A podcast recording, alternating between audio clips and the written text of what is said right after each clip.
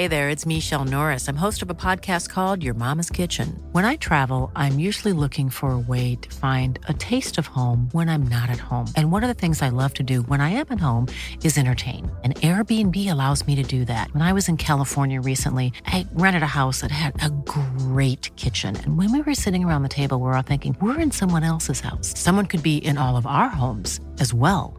If you have a home, but you're not always at home, you have an Airbnb. Your home might be worth more than you think. Find out how much at airbnb.com/slash host. Hey, it's Paige DeSorbo from Giggly Squad. High quality fashion without the price tag. Say hello to Quince. I'm snagging high-end essentials like cozy cashmere sweaters, sleek leather jackets, fine jewelry, and so much more. With Quince being 50 to 80% less than similar brands and they partner with factories that prioritize safe ethical and responsible manufacturing. I love that. Luxury quality within reach. Go to quince.com slash style to get free shipping and 365 day returns on your next order. quince.com slash style Across the UK, online and on DAB digital radio. Women's Football Weekly with Faye Carruthers on Talksport 2. All the action, excitement and drama from across the entire women's game, including the Women's Super League. Cleared off the line by Steph Houghton. The UEFA Women's Champions League and the Euro 2021 qualifiers. Lana Clelland striking from outside the penalty area. World beating big match conversation on the station that's raising the game for women's football. And she scored. Women's Football Weekly with Faye Carruthers on Talksport 2. Well, hello. It's the end of the season. How has that come about so quickly? Very, very warm welcome to you to Women's Football Weekly here on Monday evening. And just for you, it's a two hour special. So strap yourselves in because you're going to need it. It was an absolutely fantastic weekend of football, wasn't it just? Especially that final day goal fest at Kings Meadows. Chelsea held their nerve to be crowned champions. Magdalena Eriksson, Chelsea captain, grabs the trophy now to lift it into the air. Chelsea lift the title at Kingsmeadow. Richly deserved. Richly deserved indeed, but Manchester City missed two penalties. But they did get the job done at West Ham, although it's not enough to take the title. Sissoko, first mistake she's made today. Could it be costly? Yes, it is. Ellen White puts it in the back of the net. Manchester City finally get on the score sheet. There's no great escape for Bristol City, though, as they're relegated after defeat to Brighton. Bristol City relegated. It finishes at the People's Pension Stadium. Brighton have Albion 3, Bristol City 1. All that, plus we'll preview the Champions League final and look back at 50 years of the Women's FA Cup. This is Women's Football Weekly, National Radio's only dedicated women's football show. Women's Football Weekly with Faye Carruthers. Hi, I'm Leah Williamson from Arsenal Women, and you can follow the WSL on Talksport 2. Hello, team. How you doing? Sorry for the little waffle earlier on at the top. We were just waiting for the audio, so I was just styling it out. Molly Hudson, what did you think? Lovely. really? Not quite sure about that. Molly Hudson from The Times with us for the full two hours. And I know this is going to mean nothing to you out there, but believe me, it means everything to me. Molly Hudson is in the studio with me. It's been months and months since I actually saw you face to face and not on a Zoom. How are you? Amazing. There's no delay. I can see you. I can hear what you're saying. Incredible. It might, might make us make more sense, mightn't it it? might. I, I won't have to say, Molly has a question, don't you, Molly?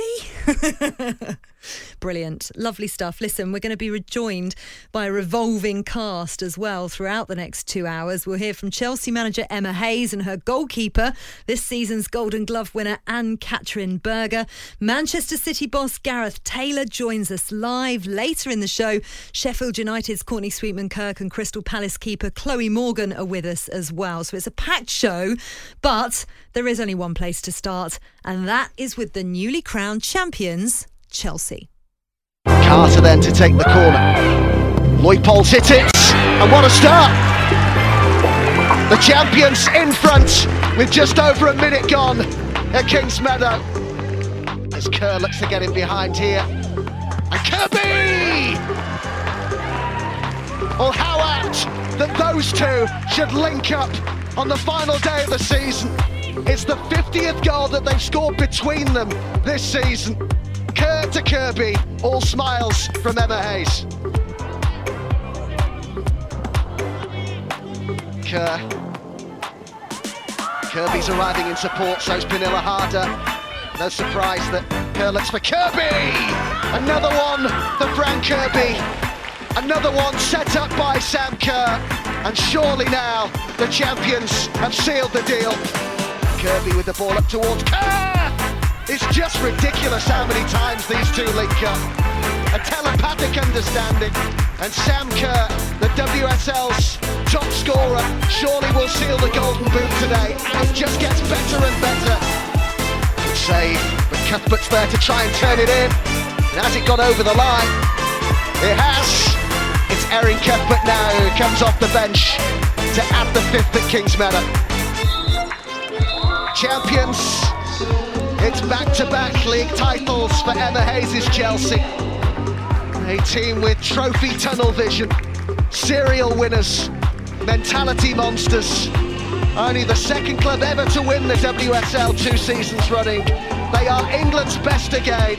Fran Kirby, the player of the match. Two goals for her. Roy Poltz, Kerr and Cuthbert with the others. Now Chelsea can focus on becoming champions of Europe for the first time. I think knowing you're coming into the last game is in your hands. It's the only place you want to be. You know, I, I wouldn't want to be in an, an, another team's dressing room hoping someone slips up. Like that. That's why we are the dominant side. The whole season, and my team are show so many sides again and again and again. And today again another brilliant result and great strength in depth. And no doubt my favourite title today.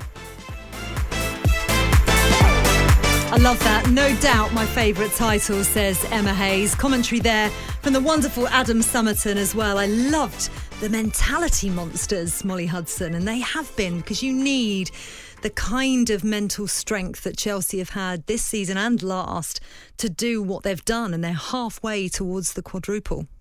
I think it's even more mental strength than ever, actually, when you consider the, the backdrop of this season in the wider pandemic. And you actually think of some of the players that haven't been home even to see their families in a year. It's almost like that Chelsea team have become a family. They've become each other's family. You know, some of them live together and they're seeing each other every day.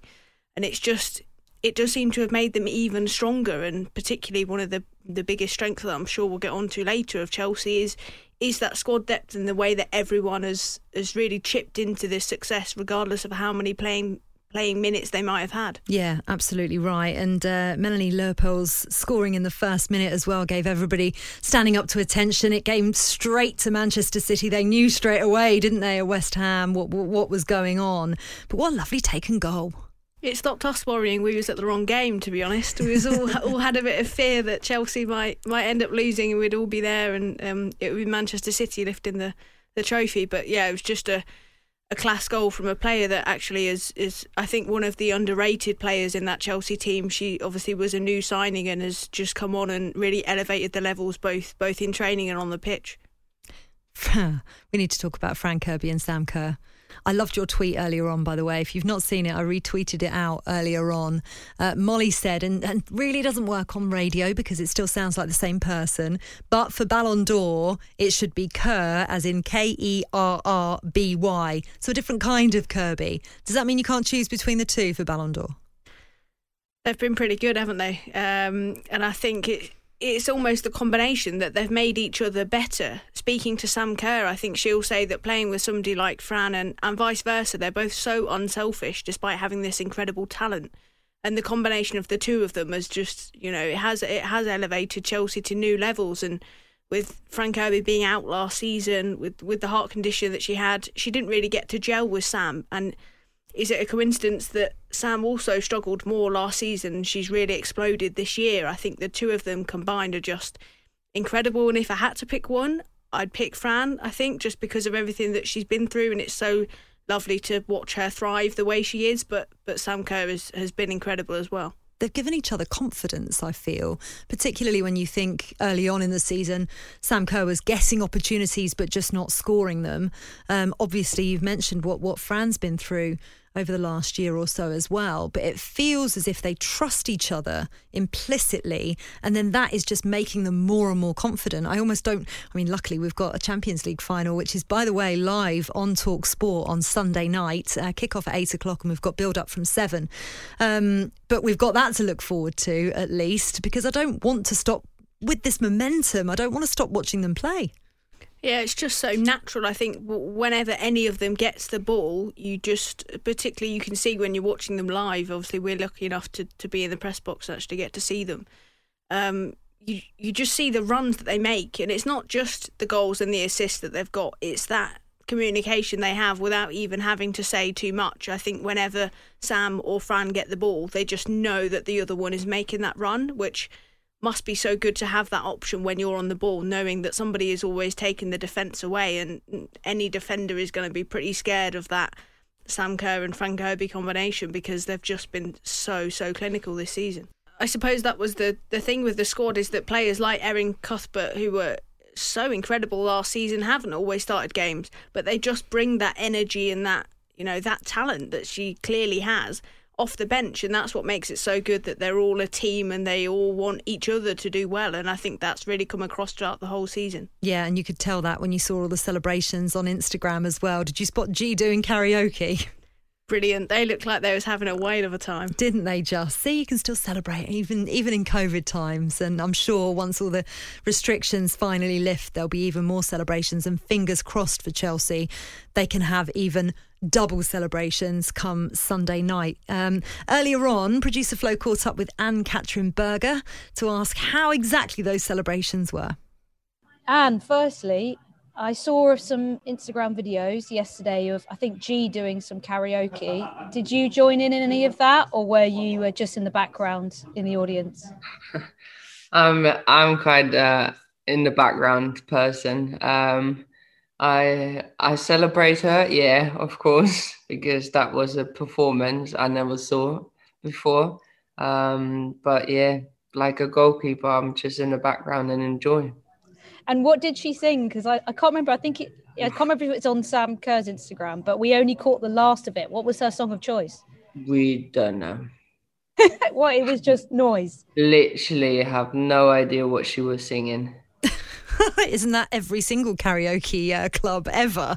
Uh, what is your karaoke song of choice, Molly Hudson? I'm not sure I can remember. It's been that long since we've done karaoke. Can you, can you remember when you used to be in a bar doing karaoke? I, I, I almost miss it. Not quite. I, I, I don't. I did uh, karaoke with my mum once on holiday a very, very long time ago. My mum can sing, I cannot and we chose to do, or my mum chose to do, Wham's Wake Me Up Before You Go Go. At which point, when you hit that high, I stepped well away from the mic and just let my mum take over. No one needed to hear that. Uh, right, I tell you who we do need to hear from, though. It's Emma Hayes, the Chelsea manager, and how she wanted to celebrate. I woke up this morning feeling so bad of how little I'd seen my little boy because of what I had to do here. And the last words he said to me when I walked out the door was, Mummy, bring a medal home for me today. So that's what I'm doing. I, will probably have something to eat with the team next door, and I'm going to go home and spend much valuable time with my child because he's not going to see much of mummy this week because she's going to be away three nights from Friday. So quality time where it matters. Oh, bless. Her son Harry is so cute. And I saw her uh, post match interview uh, with the television uh, cameras and the medal, obviously with Women's Super League. It looks like Superman. And she said Harry was going to love that. Bit of a frustrating day and disappointing for Fara Williams, although memorable, but on the end of a 5 0 defeat um, for, for Reading and her first ever, um, her last ever WSL game before she retires. Uh, she's part of our commentary team, by the way, uh, for the Champions League final on Sunday. Um, so she's not going too far. Don't worry. She'll be across our radios uh, a plenty, I'm sure. She was presented with some flowers and a Chelsea shirt as well ahead of the game, which was just a lovely moment. Yeah, it was a really nice touch from Emma Hayes, who clearly holds her in really high regard and understands just how much she's done for the game, as Hayes has herself. Um, And I think even watching Fara yesterday, maybe it didn't come across on, on the TV cameras, but watching her in person again, you know, she might she might not have the pace that she once had, but you could see her drop back, reading the game and spraying those passes that we know, you know, she she hasn't lost that. And I think she she turned down offers to, to stay in the game to choose to retire at the end of the season, and she's she's still a, a really class player. Yeah, I think um, I, I, spoke to her on text earlier on today and just said I hope she en- enjoyed the day, uh, despite the fact that, that they lost, which which she certainly did. Um, by the way, just as a reminder, again, I'm going to keep plugging this throughout the show, and you're going to think I'm really boring, but we're delighted that we've got the rights uh, for the Women's Champions League final on Sunday. We've got live commentary. It's between Chelsea and Barcelona, as you know. It's over on Talk Sport with myself, Courtney Sweetman Kirk, who's coming up shortly on the show. Williams herself and Sam Matterface too. So make sure you join us. The build up starts from seven o'clock and the game kicks off at eight as well. Right, you're listening to Women's Football Weekly on Talksport 2. I'm Faye Carruthers alongside Molly Hudson from The Times. And coming up, we're going to round up the rest of the weekend, Zach. Hey, it's Danny Pellegrino from Everything Iconic. Ready to upgrade your style game without blowing your budget? Check out Quince. They've got all the good stuff shirts and polos, activewear, and fine leather goods, all at 50 to 80% less than other high end brands. And the best part? They're all about safe, ethical, and responsible manufacturing. Get that luxury vibe without the luxury price tag. Hit up quince.com slash upgrade for free shipping and 365 day returns on your next order. That's quince.com slash upgrade. Hi, I'm Daniel, founder of Pretty Litter. Cats and cat owners deserve better than any old fashioned litter. That's why I teamed up with scientists and veterinarians to create Pretty Litter. Its innovative crystal formula has superior odor control and weighs up to 80% less than clay litter. Pretty Litter even monitors health by changing colors to help detect early signs of potential illness. It's the world's smartest kitty litter. Go to prettylitter.com and use code ACAST for 20% off your first order and a free cat toy. Terms and conditions apply. See site for details. Millions of people have lost weight with personalized plans from Noom, like Evan, who can't stand salads and still lost 50 pounds. Salads, generally, for most people, are the easy button, right? For me, that wasn't an option. I never really was a salad guy. That's just not who I am. But Noom worked for me. Get your personalized plan today at Noom.com. Real Noom user compensated to provide their story. In four weeks, the typical Noom user can expect to lose one to two pounds per week. Individual results may vary. This is Women's Football Weekly on Talksport 2, the only show on national radio dedicated to women's football. I'm Faye Carruthers. Molly Hudson from The Times is with me today as well. And don't forget, if you miss any of our shows or you want to listen again, our podcast is available on the Talksport app, so you can download it today. Now then, West Ham nil, Manchester City one, and Manchester City knew what was going on at Kingsmeadow throughout. They had to win and hope that Chelsea dropped points against Reading, but the Chelsea uh, steam train just kept on going. I'm delighted to say that Manchester City boss Gareth Taylor is with us to discuss this. How are you doing, Gareth? Hi, Faye. You okay? Yeah, really well, thank you. I'm with Molly Hudson from The Times as well. It's obviously been a disappointing end to the season, but bearing in mind this is your first season in charge of Manchester City, what's your, your overall view of how it's gone? Um, I think you know there's been some positives. I think you know we we ran a really good Chelsea team um, that performed well in you know in multiple competitions this season. Really close, took it to the final game, um, and I think you know when when we assess the whole season, having won a trophy early on, I think we won the first trophy that was available, the FA Cup, which was which was great for the club.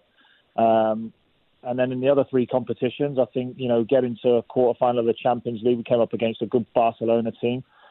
But again, you know, I think we've learned a lot from that experience, and we feel that we can we can go further. Um, the Continental Cup, which Chelsea won, you know, we were seconds away from beating them in the in the quarter final, and I think really, with with all due respect to the other teams, that whoever won that game was going to win the trophy, uh, and that's what happened. And then obviously with the WSL, you know, we we gave away a few points early on in the in the season because you know we were going through a a transitional period, a new coach coming in, new players. Our squad was still growing. There was players who had kind of duties elsewhere, and, and we didn't get them till quite late.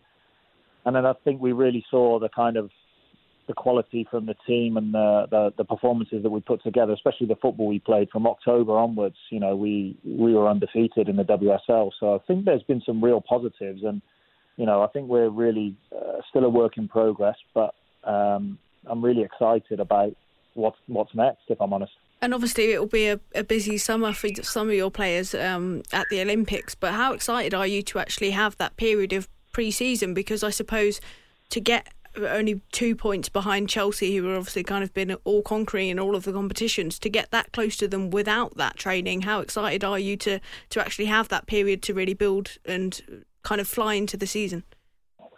Yeah, I'm hoping to, but you know, I think we're expecting a lot of our our players to be at the Olympics um, in our current squad.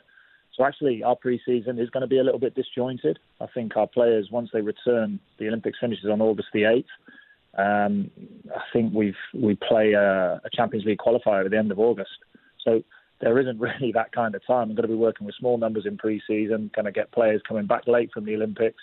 It's not ideal, but I think having had that kind of work, way of working and, and, learning about a new method, um, and certainly for the players that we'll retain for next season, they would have been better off for, for that kind of experience. And um, yeah, I think the following season is going to be the same with the Euros. It just doesn't seem to be that kind of um, opportunity to get a real consistent pre-season in, um, just for, for numerous competitions. But again, it's the same for everyone. We'll probably be punished a little bit more in that respect of probably more Man City players will hopefully be at the Olympics, um, and we'll find out in the next few days who you know who those players are likely to be. But um, yeah, again, it's been.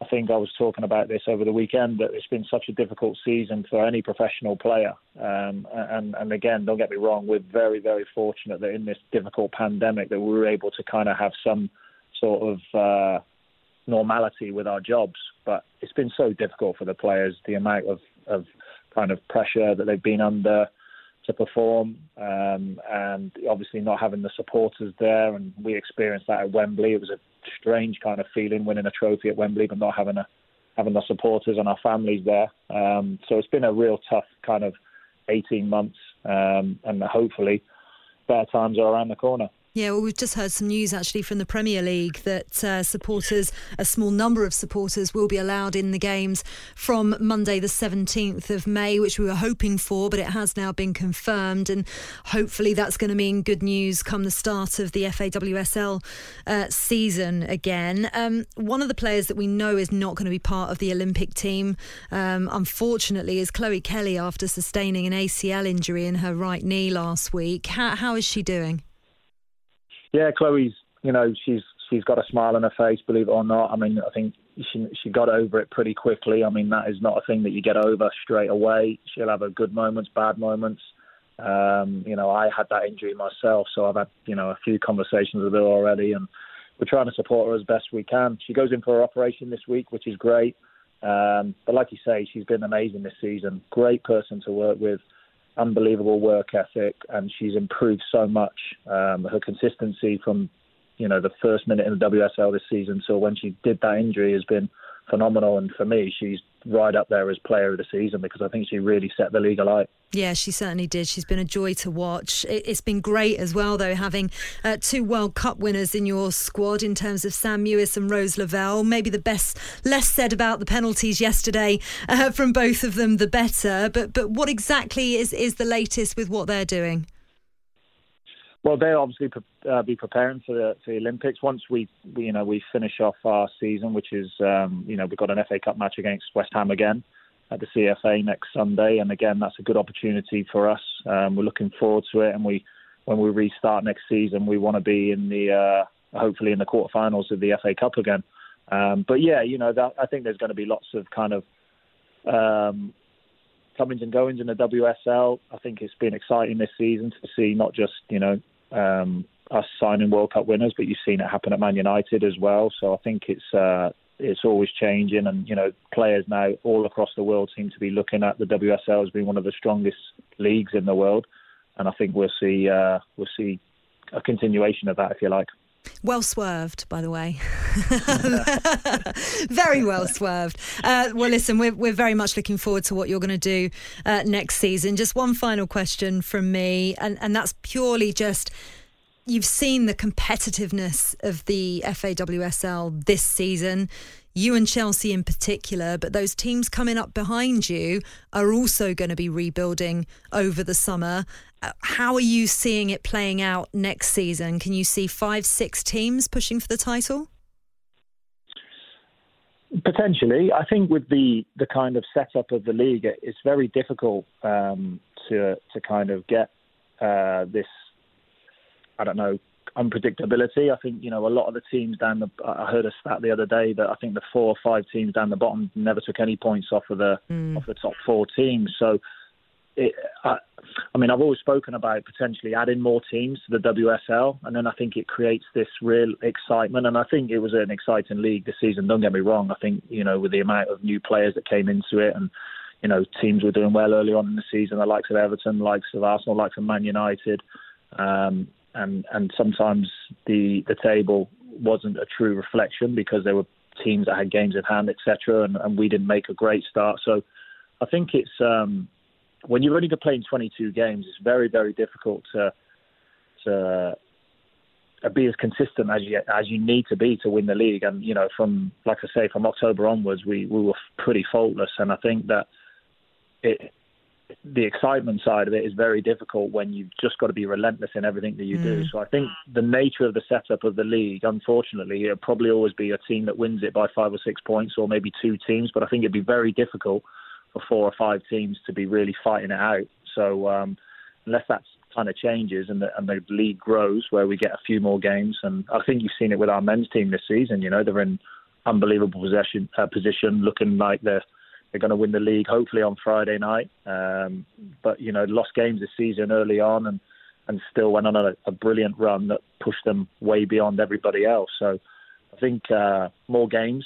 I think 22 games is, is quite tight and you have to be really, really consistent and there's no margin for error. Yeah, I absolutely agree with you. And, and maybe with the new broadcasting deal coming in, we could potentially get an extension of the league, which would be really exciting, particularly when you see so many more teams becoming professional. Listen, Gareth, it's been a pleasure and thank you for all the entertainment your side have given us this season. I know you've still got one game left to play next week. Good luck for that.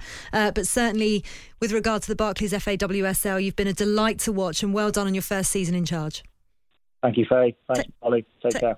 Speak to you soon. Gareth Taylor, there, Manchester City uh, boss. Uh, great to have a chat with him. They finished second in the end, but they pushed Chelsea all the way. Looking forward to seeing what they can do next season. Right, this is Women's Football Weekly on Talk Sport 2 with Faye Carruthers and Molly Hudson from The Times. Next up, we're going to look at how things finished at the bottom of the table. Women's Football Weekly with Faye Carruthers on Talksport 2. You're listening to Women's Football Weekly on Talksport 2. I'm Faye Carruthers alongside the Times football writer Molly Hudson. Now then, there was a lot of stake at the bottom of the table yesterday. One team would go down and there were three teams fighting to make it. Bristol City needing all three points to even be with a, with a chance of survival. He returns it to Kaagman. It's a decent looking cross. Bagley's there and it's turned in inside the six yard area by Maya Le Tissier. Well, what a season she's had. But for Bristol City, that's a huge setback. They'll have to come from behind. Another good looking cross. In came Koi Bisto. And now Lee Min in off the crossbar. Three goals in two for Lee Min. And for Bristol City, it's a real uphill battle now. They've made the worst possible start to the second half. Lofted cross, Daniels lurking, back across goal. Abi Harrison's there, it's in. And Bristol City have half the deficit. Abi Harrison off the bench has her first goal since October. And there is life in this Bristol City side still. Tottenham play it through midfield. Quick pass to Graham. Graham turns it onto a left boot and gets it past Hannah Hampton. And Tottenham take the lead well, huge goal in the Midlands. Birmingham nil, Tottenham one, which means that for the first time this afternoon, if Bristol City are to turn this game around, it would be enough to see them survive. You'd have thought if this goes in, it'll be Bristol City all but relegated. And it goes from Kaagman, deflected in. Brighton restore their two-goal lead, and is that the final nail in the coffin for Bristol City?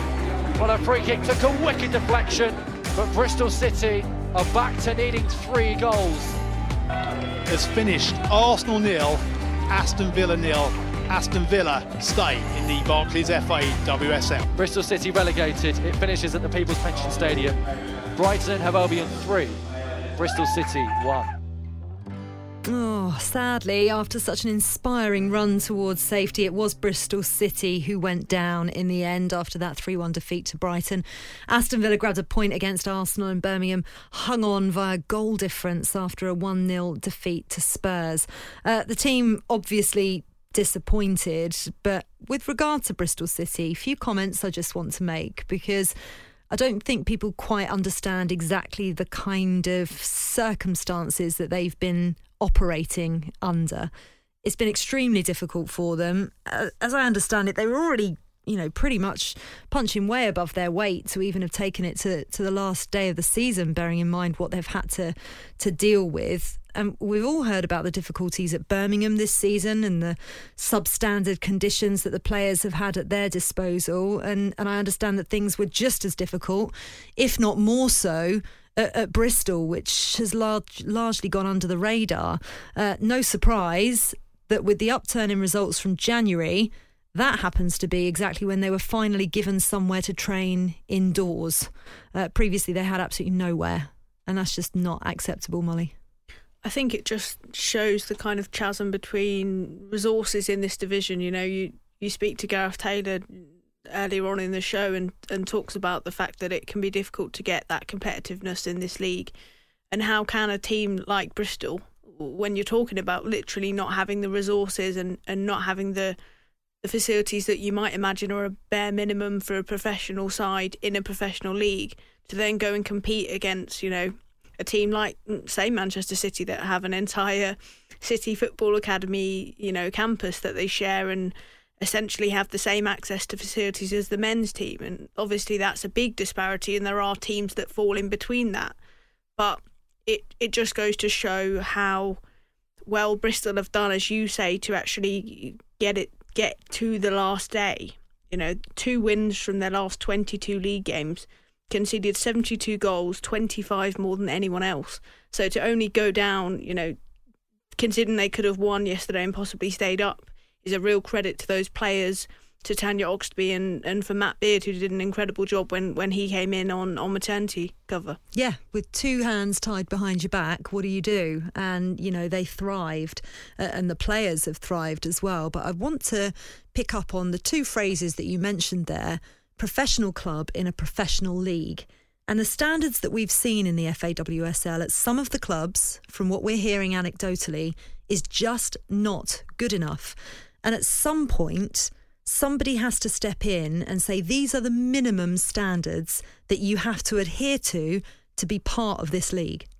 I think when, when you imagine when you're growing up, or what young girls might imagine growing up, the reality of being a professional footballer probably isn't what you might imagine some of those players at the bottom end of the Women's Super League currently experiencing. You know, there's been been stories of having to, you know, access gym treatments in, in tents, and you know, hasn't hasn't been anywhere near the standards that, that players deserve. And I think it it just goes to show that yes, we do have a professional league, but the the levels of professionalism can vary so much. And I think for me, I've always said that the bare minimum there has to be a minimum requirement and that bare minimum has to go up because it's not enough to just have the top go up. And I think Emma Hayes, um, the Chelsea manager, has always made this point that the top will drag up the bottom. But re- we really do need to see that now because it's just not fair on these players to have to contend with things like that when they're playing teams. We've got a you know a brand new broadcast deal and it's live on Sky Sports and every one of their decisions will be analysed and criticised and a lot of people watching or listening may not know that context, mm-hmm. may not know what these players are having to contend with on a day to day basis just to be a professional footballer. And the reality is, there are players, there are women's footballers in the championship that are more than capable of playing at a level to play in the Women's Super League, and they're just not willing to give up their day jobs because the level of professionalism just isn't enough. And for me, if we want the best product, the best Women's Super League, we want all of those players. We want to be able to sell them this dream of being a professional footballer and it be financially viable for it to be stable. We don't just want these players to, to have a career, get by on the very bare minimum, and then finish their career and they have nothing to fall back on. We don't want to be in that situation. And clubs who want a piece of the pie because with this broadcast deal, there will be plenty of club owners thinking, I want a piece of that pie when I can. You have to give back into the game in order to do that. You have to bring things up to a level. What I love about the new visibility that women's football is finally getting, and not to blow our own trumpet, but here at Women's Football Weekly, we will expose these things that aren't good enough. We will say when there are substandard conditions that people are having to play and work under. It is not acceptable anymore. Sky Sports News, the BBC, we're all there shining a light on it. Now, we can shine a very positive light on it, which we always try to do because we love this game.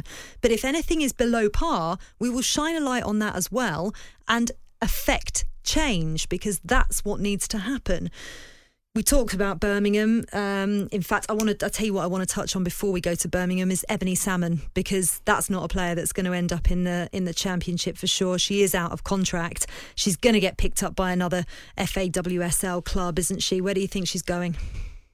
That's the million dollar question you've just thrown at me there. Um, look, I think what has been really nice to see with Ebony Salmon is she made that move to Manchester United, you know, a, a few seasons ago, and it didn't quite work out. And sh- she's been at Bristol City, and she's really developed, and she has become a star in that team. And you're right, I think that won't have gone unnoticed. I think it, certainly, if you speak to Manchester United fans, they'd be more than happy to have her back now. I think they're quite disappointed, maybe that that she left the club um, which was co- totally understandable at the time.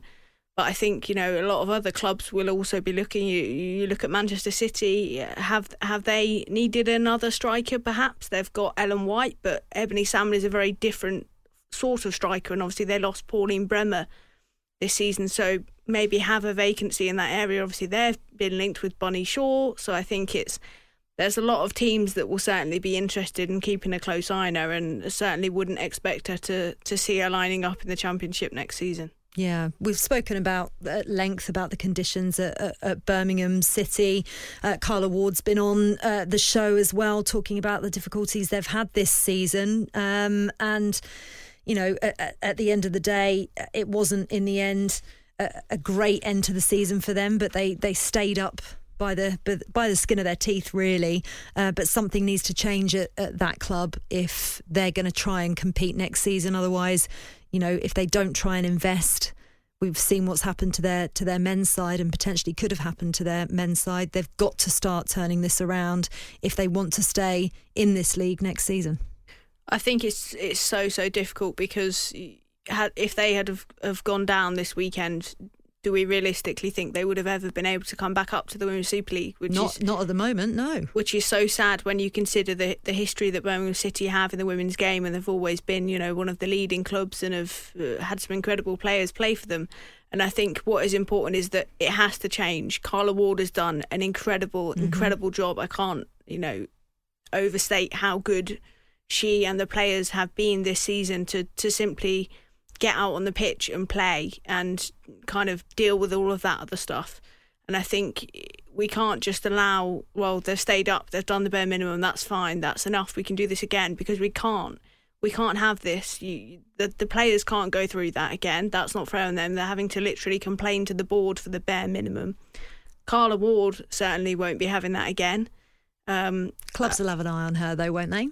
There's there's plenty of vacancies around mm-hmm. that um, I'm pretty sure she will be heavily linked with, and I think we just don't want to have this Groundhog Day situation where where every game there's every game uh, you know every season there's this narrative of are Birmingham City going to be able to stay in the league? You know, we, we want that professionalism and that level of the clubs are all competing at a fair footing, I suppose, and it just feels like Birmingham haven't been this season because they've had so much other stuff to contend with. Mm, and another team who have been underwhelming this season, I think it's fair to say, are Aston Villa.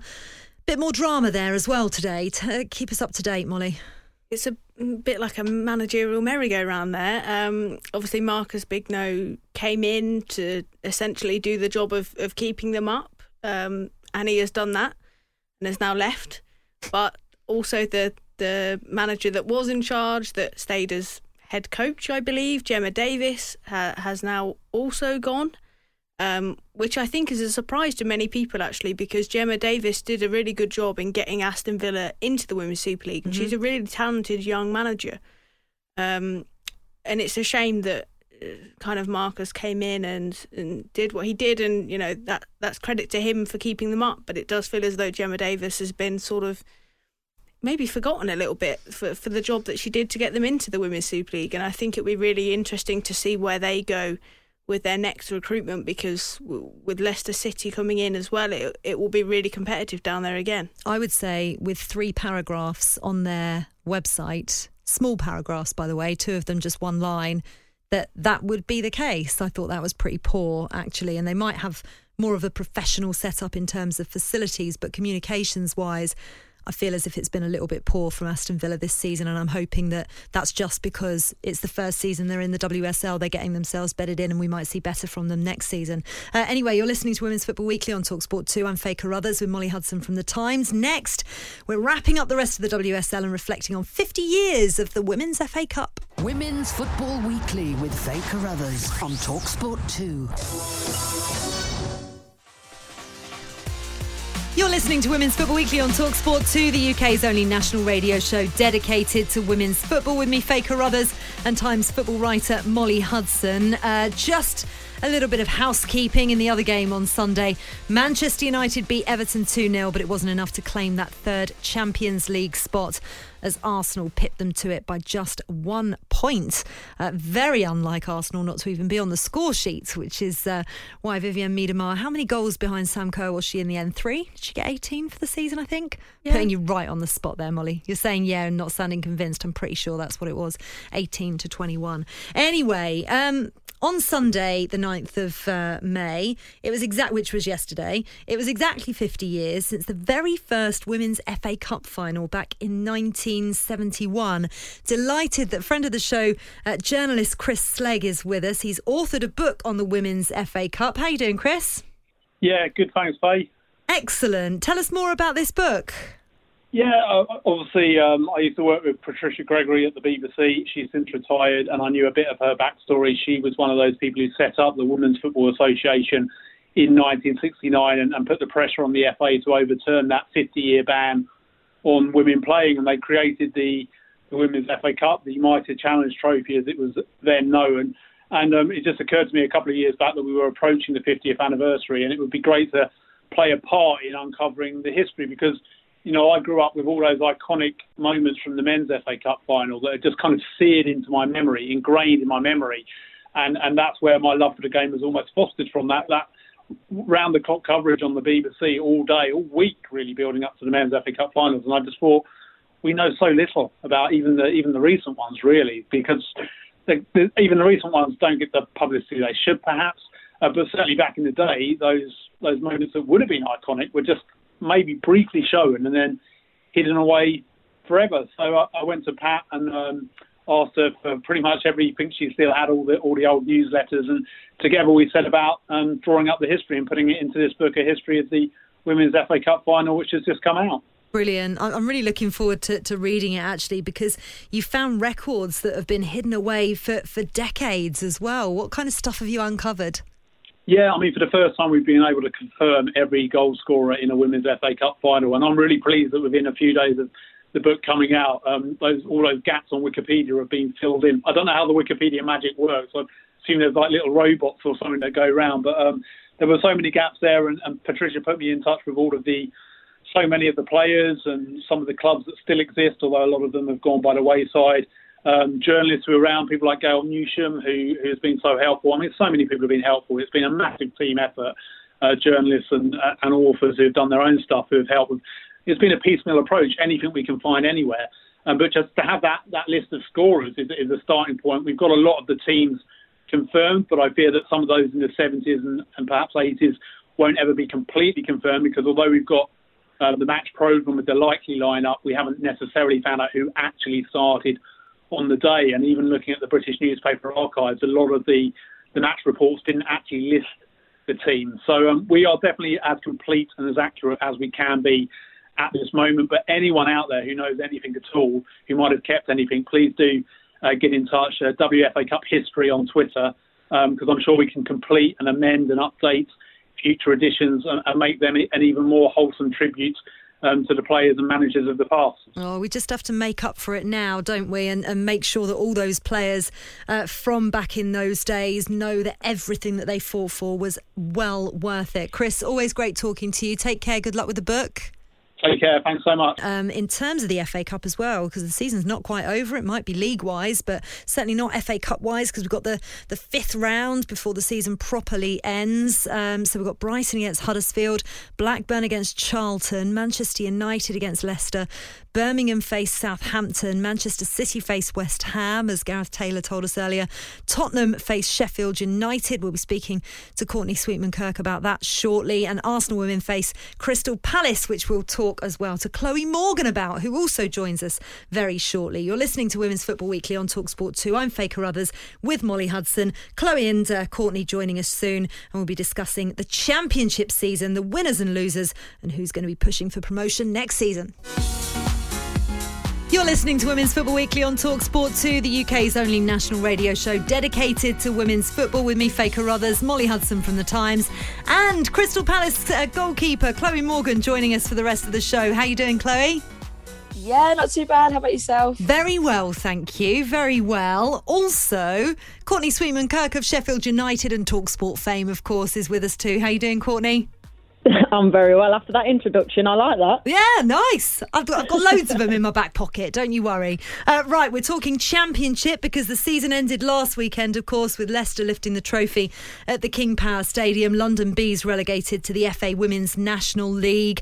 Uh, how are we thinking, both of you, that Leicester are going to fare in the WSL n- next season? We'll start with you, Chloe. Um, I mean, I think given the form that they've had this season, I, th- I think they're going to go in there and they're going to want to challenge and they- they're going to want to stay up. And and I think that's been something that that's been, I suppose, the bar's been set quite high by by Tottenham, by Aston Villa, by Man United, all, all sort of transitioning from the Championship up to the WSL and and staying there. So um, I think for Leicester, I think that's going to be absolutely key for them. And I'm already hearing sort of rumours of, of, of, big signings and things like that. So I think they're trying to strengthen the squad to, to make themselves in, in the best position possible to, to really go out there and, and, be challengers. They certainly look, Courtney, as if they're the real deal. And, you know, Aston Villa perhaps a little bit disappointing after they were promoted last season. But, but do you think Leicester are going to fare better? Um, I think it's going to be difficult. The, the same as Chloe heard a few rumours about the signings, but I think you know, you've you've got to look at Villa and the the players that they took up with them in terms of WSL one experience, international experience, probably more experience than that Leicester team. Um, so I think it's always difficult. And now, year on year, the Super League is so so competitive. But you know, in terms of the training ground, the facilities they've got, they've they've got everything. But I think you know, Man United that year really did set the bar because arguably they the way that they did it, they had a WSL one ready squad. And I think then when you you, you know, with Leicester now, they've got to go up. They've got to get players in. There's time for you've got to give time to bed those players in. Um, again, a, a, sort of experience in Jonathan Morgan, a, a, fantastic manager, but not had that experience at, at, that level. So I think it's going to be very difficult. I do think they'll stay up.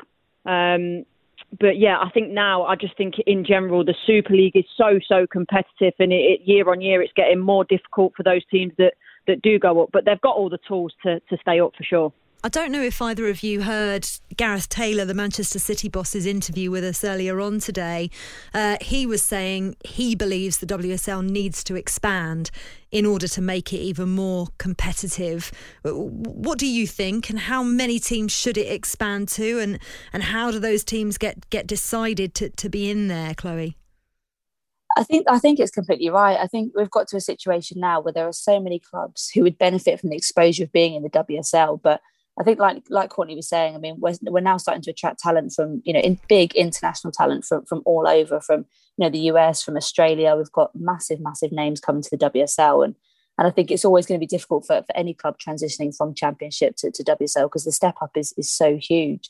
But I do think it's right that those clubs are starting to now be given more of an opportunity. I think you know we've only got 11, 12 teams in, in the WSL and in the Championship, and I think the more opportunity you give for these clubs to step up into the into the higher leagues, the more exposure they get, you know they're going to benefit from the big commercial deals that are happening now with the WSL, and and I think that can only be a, a great thing for for more teams to to have that opportunity. But you know, it is it is a challenge, and and, you, and what you don't want, I suppose, is for teams to then go up and you know to get sort of you know quite silly results, I suppose, where you start getting maybe ten or eleven mm. nils and, and things like that, because that's just not helpful for the image of of women's football either. But I think um, I, I, think he's right. I think the time is, is is sort of ripe for you know more more clubs to, to be going up there and starting to challenge and, and seeing what they can do to to improve their situation so they are better challengers. Obviously, not going to happen in time in time for next season. But who would you say, Courtney, is is in inverted commas WSL ready? Um, you know, it is hard to say because it changes year on year with, with the backing certain clubs get. And again, I think we're looking at the championship. It's so competitive. Um, I think there are clubs that are, are looking to, to go full time or maybe a, a, hybrid model and add add more hours to to to you know to their input every week because they've seen with clubs like Leicester how much you know difference that does make. So I think you know Liverpool, um, you know if they get a, a new manager in and, and, they're definitely in with a shout. Um, and I think there's there's any club there's you know Palace where um, Chloe is. I've I've heard I've heard a few rumours. So I think that the most important thing is the backing within the clubs. And as you say, you don't want clubs to go up and, and get silly results. And you, you look at the WSL now, especially with the broadcast deals, and, I, and I say this with my broadcaster hat on um, and I don't really like the term rather than the player hat, but that it will make a better product mm. um, if there are more teams in the league competing. And you know, we can't be shy about it. At the end of the day, yes, it's football, but it's a business as well. So, to you know, I think the original broadcast deal is three years at the moment. And for us to extend that, um, it's got to be an exciting product. And for me, we have to add teams into that. And unfortunately, you know, money makes the world go round. So nine times out of ten, the clubs that invest the most um, will get the most out of it. So whichever men's team is maybe you know willing to put a bit more into their women's team will be able to compete at that level. And it's interesting you say that because the the Charlton owner Thomas Sandgaard, for example, has said that he wants to make Charlton uh, professional. They'll of course they've of course got somebody who's been through that process with with Tottenham and Karen Hills in charge of them, and she's made a real difference already because they were languishing near the bottom and have managed to survive quite comfortably in the end, taking them up to eighth place. And I think that's what you need, isn't it, Chloe? Is, is progressive owners who've got the money, who can see the potential going forward, because we are at an exciting time at the moment, and there are going to be championship clubs that will fall by the wayside if they don't kind of keep up and, and try to, to, to push themselves a bit further. Absolutely. I mean, I, I couldn't agree more. I think it, it's no coincidence that teams who have you know the backing of of the main clubs the, the financial backing the, the facilities the resources the you know the, the dietitians the strength and conditioning coaches all those kind of things that go on behind the scenes all that sort of plays such a massive part in the performance of of the squad. And not only just in performance terms but also i think in how the players actually feel and the confidence that that they feel that they they feel supported by the main clubs. And i think that's absolutely massive to know that you have that backing. But i think you know when you look at the kind of teams that, that are going up into the wsl you know the Leicester Cities, the um, you know the, the Tottenhams and, and, the Aston Villas who all have that massive Premier League backing. Those are the clubs that, that are going to be the ones that are going to go to WSL, and then you start to see you know clubs like Bristol City, unfortunately, who don't have the same kind of backing and, and probably not the same level of financial investment and, and, resources that those clubs have, starting to fall further down the, the table and, and, and enter into the championship. So you know, I, I, I, do think it's like Courtney was saying, you know, money doesn't make the world go round, and and I think especially where you've got a product like like women's football, it's, it's so crucial to, to have that investment there and to and to pay players properly and to, and to make sure they're well supported and, and, they've got everything they need to go out into that pitch and, and give the best performance because you know, that that's key. Winning games is, is absolutely key. What we don't want, though, is a situation where a club like Durham, who have been consistently winning games and have been fantastic all season, finished second, eight points behind Leicester, but you know, just a, a couple of months ago were, were, were level, were pushing them all the way. We don't want to see clubs like that fall by the wayside, who are run really well, who do fantastic things on the pitch as well. Lewes FC, another one. So it's still got to be competitive for, for teams that don't have a Premier League or Championship club backing them? Sorry, that's for Courtney. I've forgotten. You, neither of you are sat in front of me, so you can't see who I'm looking at. No, I think there's there's got to be that balance. And you know what? If we wanted to go solely on money, we'd run a franchise, and, and we know that they'd probably go down like a lead balloon. Oh yeah. Um, so yeah, it's important that it, it's worked on competitiveness and, and winning because at the end of the day, you should be rewarded for winning. Um, and I think it's just important the way that clubs are run. And as you say, your Lewes's and your Durhams, they are ran very well. So we, we can't, you know, they're outliers, but we can't leave them um, to it as it were. I think it's important if, if they've got the, you know, the, the on the pitch um, happenings and the same at, at the back, then it, has got to be done. I think, you know, I think Yeovil in recent times is one to look at, but, you know, unfortunately they didn't have the, the backing, you know, financially. And I was in a similar situation with with Donny Belles where we were meant to be going sort of full time. We were meant to have this big facility built, and it never happened. So you know, there's two sides to every coin, and it, it's got to be right. The off-field stuff has got to be right because at the end of the day, this is maybe slightly different to men's football where you know they'll go to another club and it's fine. Whereas nine times out of ten, this is girls' livelihoods, and they give up maybe mm. good careers and good jobs to be there. So the, the both sides of it have got to be right, but we can't lose that that competitive element for sure. And just something Chloe was saying, I want to go back to that and remind me of something Emma Hayes said about how they're made to feel. I think that's so important that how,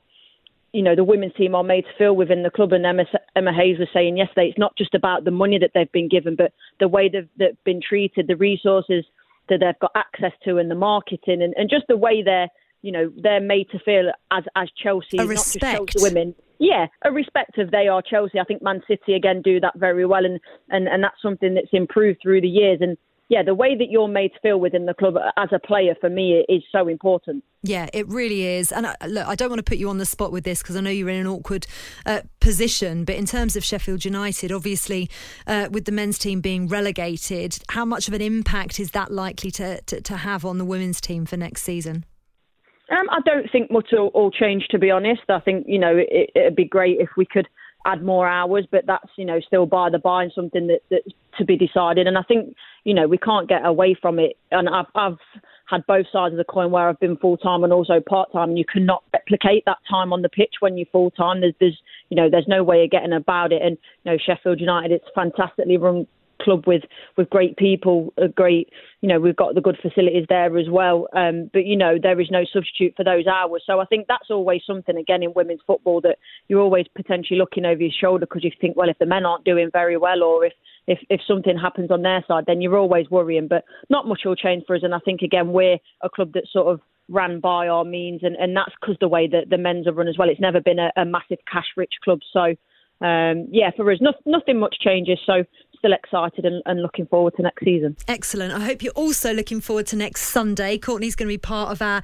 Champions League women's final coverage, which is going to be live on Talk Sport alongside Fara Williams and Sam Matterface as well. We'll be on the main Talk Sport station from seven o'clock with all the build up and uh, commentary from the live match at eight o'clock. Very much looking forward to that. And also, Courtney, I'm on holiday next week and you and producer Flo are going to be sitting in the hot seat. I'm very much looking forward to listening to that. I hope you're looking forward to it. I'm very excited, although filling filling your very capable boots or definitely a big job, but um, I'm definitely up for the challenge. No, you'll smash it, both of you. I have absolutely no doubt at all. Speak to you during the week, Courtney. Take care. Cheers, thank you. Lovely stuff. Right, Chloe's staying with us for the rest of the show. This is Women's Football Weekly on Talksport 2. I'm Faye Carruthers. Molly Hudson's with me as well. Uh, next, we're going to be previewing that Women's Champions League final, which, as I said, we have live commentary of. We'll also have a Women's Football Weekly Champions League special next Monday, as I said, with Courtney and Flo Lloyd Hughes, too. You're listening to Women's Football Weekly on Talksport 2. I'm Faye Carruthers, and keeping you company with me is Chloe Morgan of Crystal Palace and Molly Hudson of The Times. Now then, on Sunday, you might have heard Chelsea are going to be playing Barcelona in the final of the Women's Champions League. And by the way, you can listen to live commentary on Talk Sport. Build up from 7, live coverage from 8 pm. Uh, before we take a look at how Chelsea are going to fare on Sunday night, I want to take a look at their opponents because we don't get to talk European football very often on Women's Football Weekly because we tend to only have an hour, even though we've got an extended two hours today to dissect exactly what we want. This is why so that we can speak to somebody like Alex Ibaseta, a women's football journalist who knows much more about uh, Barcelona than we do. How are you doing, Alex? Hi, Faye. How are you? We're very, very well, thank you. Now, listen, yesterday, obviously, Barcelona wrapped up their title win. They've still got five domestic fixtures to play, though, because of COVID related delays throughout the season. So it's going to be a busy turnaround for them. And I suppose, is that going to impact their preparations in any way? I, I honestly don't think so because I think at the moment, you know, they won the league yesterday. They're they're kind of in this this trance um, of confidence and happiness, to be fair, and and they don't have a game until Sunday, so I think they ha- they actually do have the luxury of just fully focusing on this match on Sunday and kind of just taking the league um, game by game after that. So they've obviously been to the final before. They lost 4 1 to, to Lyon in the 2019 final.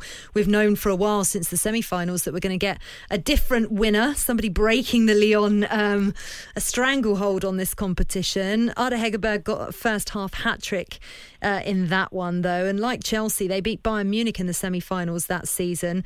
Uh, Chelsea had lost 3 2 to, Lyon. But what Barcelona team can we expect to see on Sunday? You're going to see a Barcelona team who has been fired up since that 4 1 loss against Lyon. Um, you see every interview that they do, um, everything is focused on winning the Champions League, very similar to Chelsea, obviously. Um, but as you mentioned there, you know, Barcelona have been to the final before. So psychologically, it's a bit different for both sides. Um, Chelsea, you know, this is the first final. It's it's it's tough to say that it's not going to be as bad as if they lose. Um, you know, they've got to the final, they've got here, and whereas Barcelona have gotten here before and they lost, so they kind of know the feeling of of losing that Champions League final and will want to revenge themselves from that Lyon final. Um, so I think it's going to be very two different approaches to this. Um, but I think you know a very very strong Barcelona side though they do have Andrea Pereira, who is their usual centre back playing against Papillon, who is suspended for the final. So that brings in an unfortunate uh, problem when it comes to formations and tactics. Um, most likely, you're going to see Patri Guijarro getting dragged out from the midfield and put into that centre back position, which then loses the dynamic of that midfield, which is one of their biggest um, strengths. So you're still going to see a very strong Barcelona side maybe not the strongest Barcelona Barcelona side that you can imagine, but it's definitely going to be a matchup for Chelsea. I think both teams have very very different um, strengths and weaknesses, and they can potentially harm each other. So it's definitely going to be a matchup to watch. And Emma Hayes, I think, predicted last season. She she told us the other day that, that Barcelona were going to be the team that Chelsea would face if they got to the final. And we've seen the, the Spanish women's national team really improve in, in recent years. Is is there is Barcelona reaching the final a reflection of that improvement in, in Spanish women's football? Obviously, we've seen Atletico Madrid as well really compete with, with English English teams over the past couple of years. Yeah, I think it's definitely a big testament to the Spanish national team. Um, I think in the last couple of games, I think at least eight out of the 11 players on the pitch for the Spanish national team were from Barcelona. So I think Barcelona is tied hand in hand with the growth of the Spanish national team, who I think is a really strong contender uh, contender for the Euros next year, but that's a whole other conversation. Uh, but definitely, you know, the Spanish league itself it has gotten really competitive. You know, a team like Levante has gotten themselves to second place at the moment. You know, they're going to be in the Champions League next year, and so I think the Spanish league in general has definitely grown a lot. And you know, Barcelona they are 26 wins in 26 league matches, and that perhaps you know you you sway to that opinion that oh the league isn't competitive, but the reality is that after you know last year Barcelona won the game, um, the league because of COVID, but before that they hadn't won the league in four years. So the Spanish league itself has been growing and it's been competitive, and Barcelona have taken that and kind of progressed themselves. And the team that they that the team that they are right now, um, it's a lot of graduates from the academy. Um, so I think Spanish football has has taken that step forward and are definitely one of the best leagues in the world right now. And you mentioned there those 26 wins in 26 games. Both Barcelona and Chelsea are very used to being heavy favourites going into pretty much every game mm, they play. How do you think that will affect both of the teams uh, on Sunday?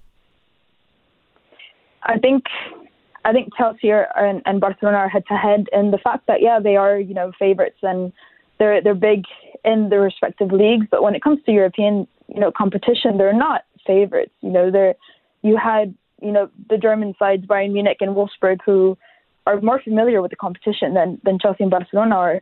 And then obviously you have Lyon, um, you had PSG who beat Lyon, and obviously they were kind of big contenders for that. But I think Chelsea and Barcelona are favourites respectively and domestically. But when it comes to to European competition, I think they're both. Um, I think they're both underdogs, for a lack of a better word. But I think it's it's a really good matchup. I think they're as even as can be. You know, both are having amazing seasons. Um, both have not that much experience in the Champions League final, so I think it's it's pretty even on that aspect. So I'm wondering whether they might have the psychological edge after knocking out uh, Lyon three two in the semi final. But if you were going to put your money on it, Alex, obviously you watch more of Barcelona, we watch more of Chelsea. Who are you going for? Uh, I can't. I've been avoiding it because I don't want to jinx it, but you know, I am I am fairly confident that, that Barcelona can can get away with it. And obviously, you know, as I mentioned, that these two teams are so close together that there's no calling it. But I'm gonna, I'm gonna. Uh, it, it hurts me to say, but I think yeah, Barcelona have a good uh, opportunity to take it. Okay, listen, we might well play that back to you next week on our Champions League special on Women's Football Weekly with Flo Lloyd Hughes and Courtney Sweetman Kirk. Alex, a pleasure to chat to you. Take care and enjoy the final. Thank you, you too. Brilliant stuff. Alex Ibaceta, a Spanish women's football expert there. You're listening to Women's Football Weekly on Talksport 2. I'm Faye Carruthers alongside Chloe Morgan and Molly Hudson. Uh, next, we're going to be focusing on Chelsea's preparations for the Champions League final. This is Women's Football Weekly on Talksport 2, the only show on national radio dedicated to women's football. I'm Faye Carruthers. Chloe Morgan and Molly Hudson are with me today in this two-hour special. Yes, that's right. We have been on since six o'clock. It's now 7.30 unless you're listening on the podcast, in which case you'll have no concept of time whatsoever and won't really care. You'll have just been walking along and thinking, oh, I've had a little bit more than I usually get. Lucky me. Hopefully, you'll be thinking that anyway. Uh, right, let's take a look at Chelsea, shall we? Ahead of the Champions League final, which is live on Talk Sport on Sunday night. This is the first time, Molly, they've ever reached the final. No English team has won the European title since Arsenal in 2007. It's a fantastic achievement. They more than deserve it. But are they going to win it? Let's hear from the woman herself, shall we? The woman of the moment, if you like, because earlier on, uh, producer Flo caught up with Emma Hayes to talk about her team's success this season and exactly how those preparations are going as well. Um, they're they're amazing, all of them. They really are. In not just the commitments they've made to the team this whole season on the pitch, but I think the way they've looked after each other off of it, um, especially those players that haven't been able to go home and those that have been living by themselves, I think it's been particularly difficult for them. Uh, the spirit is, I've always felt it's been good at Chelsea, but this season, I think it's been a determination on another level about what we can achieve. And winning the league and the Conti Cup and the Community Shield so far, far validates that. Um, and I think, you know, the, asking for another huge push this week uh, in what will be an amazing opportunity for us to become champions of Europe. Yeah, and looking ahead to Sunday, what are the preparations like now? What have you been focusing on from sort of last night once that celebration was done from now on? We're just sorting out the circular tactics that are important for us in that part of the pitch and then the flying V formation. Yeah, yeah some interesting bits we need to do. And if we get those things right, we'll win at the weekend. And any particular feelings, I guess, ahead of that in terms of nerves, excitement, pressure? Are you going into it just, you know, this is our one shot and no expectations? Or what's the pressure that you're putting in yourself, I guess, as well? None. Uh, it's the same as it is every week. Like we expect to win. That doesn't matter if it's the Champions League final or a final game of the season. Everything's a cup final for us. So we train like it's the Champions League every day. So uh, it's got, it's going to be no different to what we've experienced all year. Um, we just know we're exactly where we want to be. No, that's that's the, the, the best thing about it. We can't wait because we've earned it. We're the best team in England. Now we've got to go and show why we're the best team in Europe. I saw Barcelona won the title yesterday. They were in a swimming pool after their celebrations, which probably does beat Kingsmeadow just slightly, but they've actually got five games to play still in their domestic division. Do you think that's a bit of an advantage for you guys? Nah, no, not whatsoever. Like I said, I think our league is the toughest league in the world.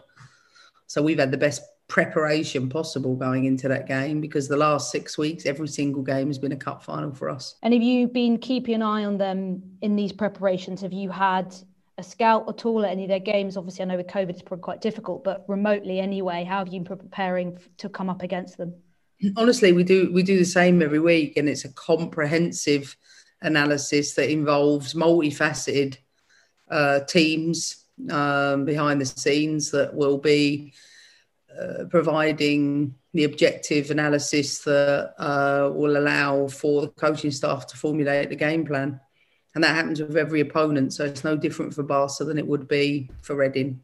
Absolutely love listening to, to Emma Hayes. And producer Flo has just told me that when she uh, mentioned the swimming pool scenario with Barcelona players, where if you watch some of the uh, Chelsea celebrations that were put up on Instagram, it perhaps looks as if they're in some kind of village hall or something, and the Barcelona players are in a swimming pool. She made a bit of a face. She looked a bit gutted about it. swimming pool celebrations, Molly Hudson? I think we're all a bit gutted we're not in a swimming pool in Spain, aren't we? oh, yeah, definitely. Chloe Morgan with us. Um, absolutely. I mean, if I could, I absolutely would. oh God, that would be so lovely, wouldn't it? Um, it's quite important, Molly. We mentioned this in the break, didn't we? To, to talk about the influence of Captain Magdalena Eriksson, and she was obviously missing in the first leg um, of the semi final a huge miss in the end. They ended up losing that game and had it all to do at, at Kingsmeadow. She comes back for that second leg and they just look like themselves again. I think it's definitely a case of you don't quite realise how crucial she is to that Chelsea team until she wasn't in it. And I think she's one of those players that makes those around her better. If you look at the partnership with Millie Bright, and we've seen, you know, sometimes, and Millie will, will say this herself, sometimes she hasn't played her best football for England. And you look back and you realise actually what's missing. It, it's Magda, yeah. the Magda Millie combination that we see thriving at Chelsea. Um, and I think as soon as Magda came back into that, that team in that second leg, that we we was on our way to the stadium with another journalist, and we said saw Magda's name on the team sheet, and you thought Chelsea can do this. And I think for me, particularly against a Barcelona team that we know will have a lot of chances, a lot of the ball, they're very used to that having Magda on that team sheet is for me as important or if not more important than it is for, you know, Sam Kerr and Fran Kirby because there's such an array of attacking talent at Chelsea, whereas Magda is such a huge miss when she isn't playing. I have to say, though, that combination between the two of them nearly went desperately wrong because Magdalena Eriksson took the trophy up to lift it, shared it with Millie Bright, and the pair of them, it was a bit wibbly wobbly. I thought it was going down at some point. Maybe it's because they, they always say on the pitch they don't even need to communicate. They're so on the same page. So maybe that was the time they did need to. maybe. I mean, it's important to talk about that centre back pairing, Chloe, uh, and the importance of that for, from a goalkeeper's perspective as well. You, you have to say that's part of the reason that Ann-Katrin Berger won the, the Golden Glove this season, really, is the centre backs in front of her. But we have to really talk about the partnership that is Sam Kerr and Fran Kirby, which we discussed earlier on in the show in terms of what they did against Reading, completely dismantling them uh, on Sunday on the final game of the season. But they're going to be absolutely crucial and such a handful, and you would expect Barcelona to really be doing their homework on them. Agreed. I think Barcelona are going to see them as their absolute main main threats. I mean that they can't not. I mean the link up has been talked about around the world pretty much since it first started, and and you can see why because the assists that they both have they, they just seem to just read each other and it just seems to be kind of this effortless um, relationship that they both have and, and and it's absolutely no coincidence at all that, that Sam Kerr is now you know, the golden boot winner and but you look at them as, a, as an attacking pair and, and, and they're a threat up top and then obviously you know we were just discussing that Millie Bright and, Magdalena Eriksson at the back and then with the added combo as, as, as well as having the uh, the golden glove with Ann-Katrin Berger and you know, from a goalkeeping perspective, she's just had a phenomenal season. I mean, some of the saves that she was putting out against um, Man City in, in, in, the recent games, you just think that that's world class. You know, it doesn't matter whether you're uh, in men's football, women's football, you know, whatever at whatever level that that is phenomenal. So, you know, I think it's it, it's definitely going to be a, a, a it's going to be a brilliant game to watch. I just I can't I can't even get my words out. I'm so excited about just watching it and Watch. sitting down and just Surely you're going to be listening to our live commentary on Talk Sport, Chloe.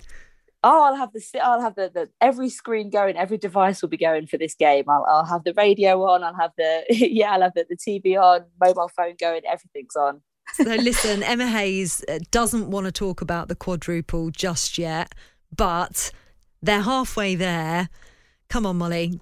It, are they going to do it?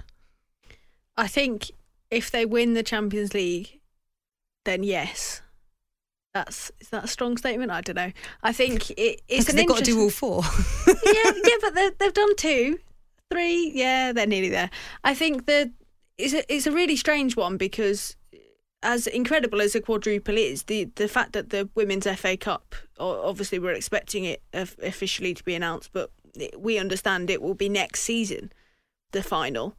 It it does feel as though it will be quite disjointed. They've got Very. three quarters of their quadruple, and they've got to kind of hang around for the other part. We're used to that, though, aren't we? Two years of disjointed we've had, haven't we? Basically. Exactly, but I, I just think if they if they win the Champions League, that uh, you can't imagine a team going into a new season with, with more confidence than, than a team that's that's won everything available domestically. It's a real statement, though, Chloe. If they could do this against Barcelona, when Lyon and Wolfsburg have been so dominant for so long, and all the changes that are coming into the Barclays FAWSL at the moment, the money that's coming into the game, the players that will inevitably come into the game as a result of that, it would be an enormous statement for English football. I think it would be exactly that. I think it would just be that kind of crown jewel of of saying that you know we are here. The WSL is is here, and I think people have already you know started to comment that it's the best league in the world. And I know you know obviously people will probably dispute that and still say you know that you, you look at some of the, the Spanish league and the, the German league, and and you know the, the US have always been strong contenders for for being the best women's football league in the world, but I think when you start to look at the, the talent that, that WSL have attracted in the past couple of years and the big commercial opportunities that, that now the WSL is attracting and the audiences that, that that's going to reach, I just think, you know, for, for an English club to be able to pick up, you know, the European title, I think would be absolutely huge in saying, you know what, I, I think we're, we, we could possibly be the best. Yeah. Wow, it would be amazing. I'm just, listen, can't plug this enough. I'm absolutely delighted that Talksport have the live commentary of the Women's Champions League final. It's on Sunday. I'll be building up to the game from seven o'clock. I'll be joined by Courtney Sweetman Kirk, Fara Williams, and our match commentator, Sam Matterface, and they'll be bringing you full commentary of the game kicking off at eight o'clock. And of course, we wish Chelsea the very best of luck with that. You're listening to Women's Football Weekly on Talksport 2. I'm Faye Carruthers alongside Chloe Morgan and Molly Hudson. And next, we're going to be chatting about some of the other women's football stories from the past week. This is Women's Football Weekly on Talk Sport. I'm Faye Carruthers alongside Crystal Palace goalkeeper Chloe Morgan and Molly Hudson from The Times as well. Now then, let's wrap up a few of the stories that were around. Let's start with transfers, shall we? Because uh, friend of the show, Tom Garry of the of the Telegraph, boo, says Molly from the corner. No, I'm joking. uh, has been tweeting. He's been told that Arsenal are closing in on the signing of Japan's Mana Iwabuchi. The World Cup winner, of course, has been at Aston Villa since Christmas. Absolutely fabulous footballer, but apparently likely to replace Jill Roord, who joined Wolfsburg today from Arsenal. Interesting, Molly. Yeah, I think Mana Iwabuchi is somebody that I've been really enjoying watching in the Women's Super League. It was actually a, a brilliant acquisition for Aston Villa to to get her, and I know that Arsenal were very interested in her in the sort of 12 to 18 months before she went to Villa, and for one reason or another, with the pandemic, it didn't quite work out with timings. And I think it will be really nice to see her at Arsenal. She knows, you know, Vivianne Miedema very well, and I'm sure that she'll fit right into that team. But at the same time, it's a big loss for the Women's Super League that we've lost Jill Roord. Yeah, I tell you what, there might be some Arsenal fans sad about this one as well because former Wales manager Jayne Ludlow, Ludlow says her passion's always been to work in youth development at the top of the women's game. And she was appointed as Girls Academy Technical Director at Manchester City when maybe a few people would have thought she'd have ended up at Arsenal, Molly. Yeah, obviously a, a, former Arsenal player, and obviously Jayne Ludlow was also linked quite heavily with the West Ham job a, a couple of months ago before Olli Harder got it. And I think we are in a period of women's football where, when there are these vacant positions, there aren't always that established list of candidates, maybe that we see in men's football that are always linked um, and I think certainly Jayne Ludlow is one of those that is is always rumoured and linked with, with a lot of these Women's Super League jobs, but but now has got a, a, really good opportunity in, in such a brilliant setup at Manchester City. By the way, earlier on when I read out all the fifth round matches uh, for the Vitality Women's FA Cup, I completely forgot about the Thursday match that is on because obviously Chelsea women are in action uh, on the Sunday in the Champions League final, but they face Everton on the Thursday in the fifth round, and then when the season is wrapped up. Finally, it feels like it's dragged on for quite a while now, doesn't it? Uh, for sure. Another really interesting story that was around, which I'm hoping you're going to shed some light on, Molly Hudson. And we're talking again internationally with former Scotland head coach Shelley Kerr being appointed to, as technical lead of England's How We Play coaching strategy. What's this all about? Yeah, I think it's something that the FA have been really trying to develop. And I remember speaking to former England manager Phil Neville about how important it was how England played. That it was it didn't matter in in in some senses who it is that was playing. It's about having that England DNA, and and you'll know from from watching Gareth Southgate's England men's team and also the the youth teams that are coming through on both the pathways, the men's and the women's, it, it's very important to have that England DNA and that attractive style of football. And Kay Cossington has, has been doing lot of great work into that. Um, and Shelley Kerr will now report to her as, as part of her new role. And I think it is it's an interesting one. It's it's one that maybe took me a little bit by surprise this week. Um, obviously Shelley Kerr, we know her from from her time with, with, Scotland, and obviously all sort of fell in love and then got a bit heartbroken with their Women's World Cup campaign. Um, but I think yeah, it's it's a really important role for England to have that DNA and to try and help as much as they can the the young lionesses come through to be as best prepared as they can to to go into that senior team this is this is no disrespect to, to Shelley Kerr in the slightest, but I'm wondering, bearing in mind what happened with Scotland at, at, the World Cup, the fact that they haven't qualified for, for a home Euros, I'm wondering whether in the back of her mind, Shelley Kerr is thinking, okay, what can I take from this role to then potentially take back to Scotland at some point and, and progress the game up there? Yeah, and I think it's also to a certain extent what has she got from those experiences mm. with Scotland that she can then use, and you know she's keen to to use those experiences in order to mentor, you know, the the players come through. And I suppose as head coach, she's seen the other side of it. This is almost like the the background stuff that you don't really see, but when you're a head coach and someone like Phil Neville or you know the new manager Sarina Wiegman coming in, you this is very very important to help you do your role to the best of your ability. And I suppose there's no better person to do that than somebody that has been sat in the shoes of of being a head coach. Listen, it's been a pleasure. Two hours. Flown by as always. Molly Hudson, always a pleasure to chat to you. Enjoy the Champions League final. We'll speak to you soon. Thank you very much. Chloe Morgan, lovely to have you on. Thank you so much for joining us and good luck against Arsenal next Sunday. Cheers. Thank you very much for having me. So, listen, we have another packed show coming up for you next week. As I said, Courtney Sweetman Kirk is going to be joining superstar producer Flo Lloyd Hughes for a Champions League special. Uh, well, I'm on holiday, putting my feet up, sunning myself, probably not it's a staycation. but I will be listening. I will not be missing it. Uh, thank you very much, though, to Emma Hayes and Katrin Berger, Gareth Taylor, Chris Slegg, Alex Ibaseta, Courtney Sweetman Kirk, Chloe Morgan, Molly Hudson, producer Flo, and most importantly, all of you, as ever, for listening. And don't forget, if you do miss any of the show, you can download the Women's Football Weekly podcast via the Talksport app.